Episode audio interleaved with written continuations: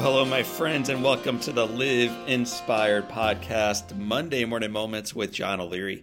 I record these so that you and I can begin our weeks in awe and on fire with a burst of inspiration.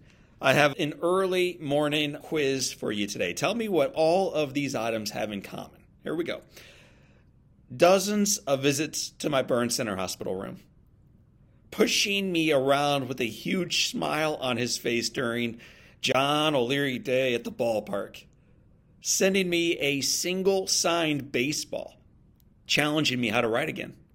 Following that first baseball with 59 additional ones, gifting me upon graduating college his priceless Hall of Fame crystal baseball, being a friend, being an encourager when I so desperately needed one well, my friends, the list captures just a fraction of the kindness that Jack Buck showed me throughout his life. As a child, I never understood why he was so generous. But even after his death, I could not comprehend why he did so much, so selflessly, for some random little guy. A few years ago, I invited his son Joe to meet me for coffee. I wanted to thank Joe and the entire Buck family for all they did for me. They collectively profoundly changed my life, and their compassion uplifted not only me, but our entire family. Before departing, I asked Joe why his dad had been so radically generous. Without hesitating, his response was this John, it was the look of joy in your eyes every single time he was with you that kept him coming back. I've thought frequently about Joe's answer since that visit last weekend at a little boy's house 250 miles away from my own, I finally came to truly appreciate what he meant, though. I first met Davion through an email sent to our office last March. The email shared the details of how he was burned terribly as a four month old baby, the profound struggles he faced, and the scars that still cover him. The email also described an eight year old boy with incredible courage unmatched sweetness, and contagious joy. Because of the publicity of the work we do here at Live Inspired, we are indeed fortunate to receive numerous emails similar to this. We always respond by sending a note of encouragement for me, a little care package to the family from our organization, and the sincere promise that we are here to support them, to encourage them, to love them on the journey forward. What began as a simple email about a year ago has continued and grown and expanded. Davion feels a connection to me, I think, because of the scars that unite us, hands that look very similar, and his desire to one day be an author. So I sent him a copy of my book, On Fire, encourage him to begin writing his, and let him know that if there is anything that I or we could do to help him, we are all in. The video his mother shared as he opened the package with incomparable delight moved me to tears when I saw it. In another of our conversations, he talked excitedly about the Kansas City Chiefs football team. And after learning that his favorite player was a guy named Patrick Mahomes, we sent him a game ready jersey with the name Patrick Mahomes on the back of it. Again, the video mom took of him opening the jersey, shrieking with delight, and putting it on right afterwards moved me to tears.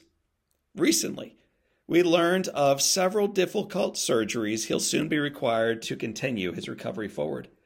We wanted to do more than just encourage him through the gift of shipping him things through the mail or through email.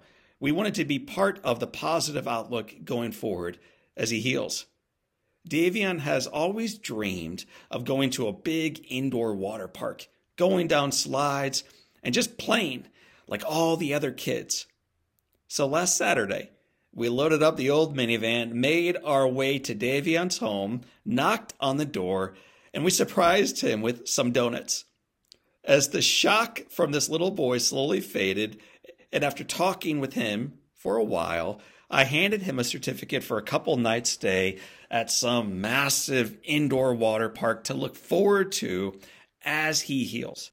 As we wrapped up the visit, hugged goodbye, and promised to stay in touch.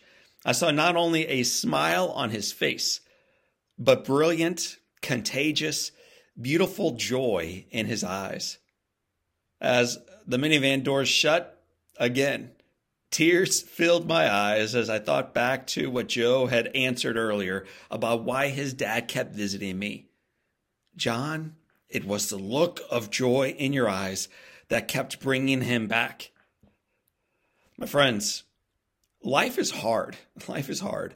And in a world where many look for evidence of things that divide, diminish, cause pain, or excuse poor behavior, let's seek to be the ones who unify, who elevate, who reflect hope, and who take positive action in a marketplace longing for it.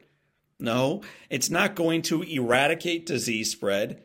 It won't end poverty. It won't alter the mighty many struggles that remain going forward. Yet the very act of showing up, of sharing love, of being kindness, of offering encouragement will in fact change the world one life at a time. Just don't be surprised when the very first life that changes is yours.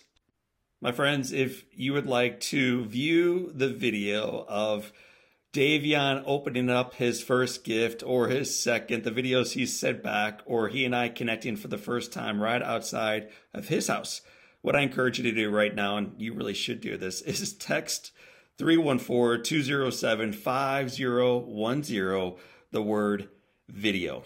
One more time 314 207 5010. Text to that number the word video and we will send you the video of John O'Leary and Davion, our relationship, and the joy that it will spark in your life. My friends, life is hard, but the foundation is firm. You are not alone, and the best days are yet to come. So, for this time, and until next time, my name remains John O'Leary, and this is your day. Live inspired.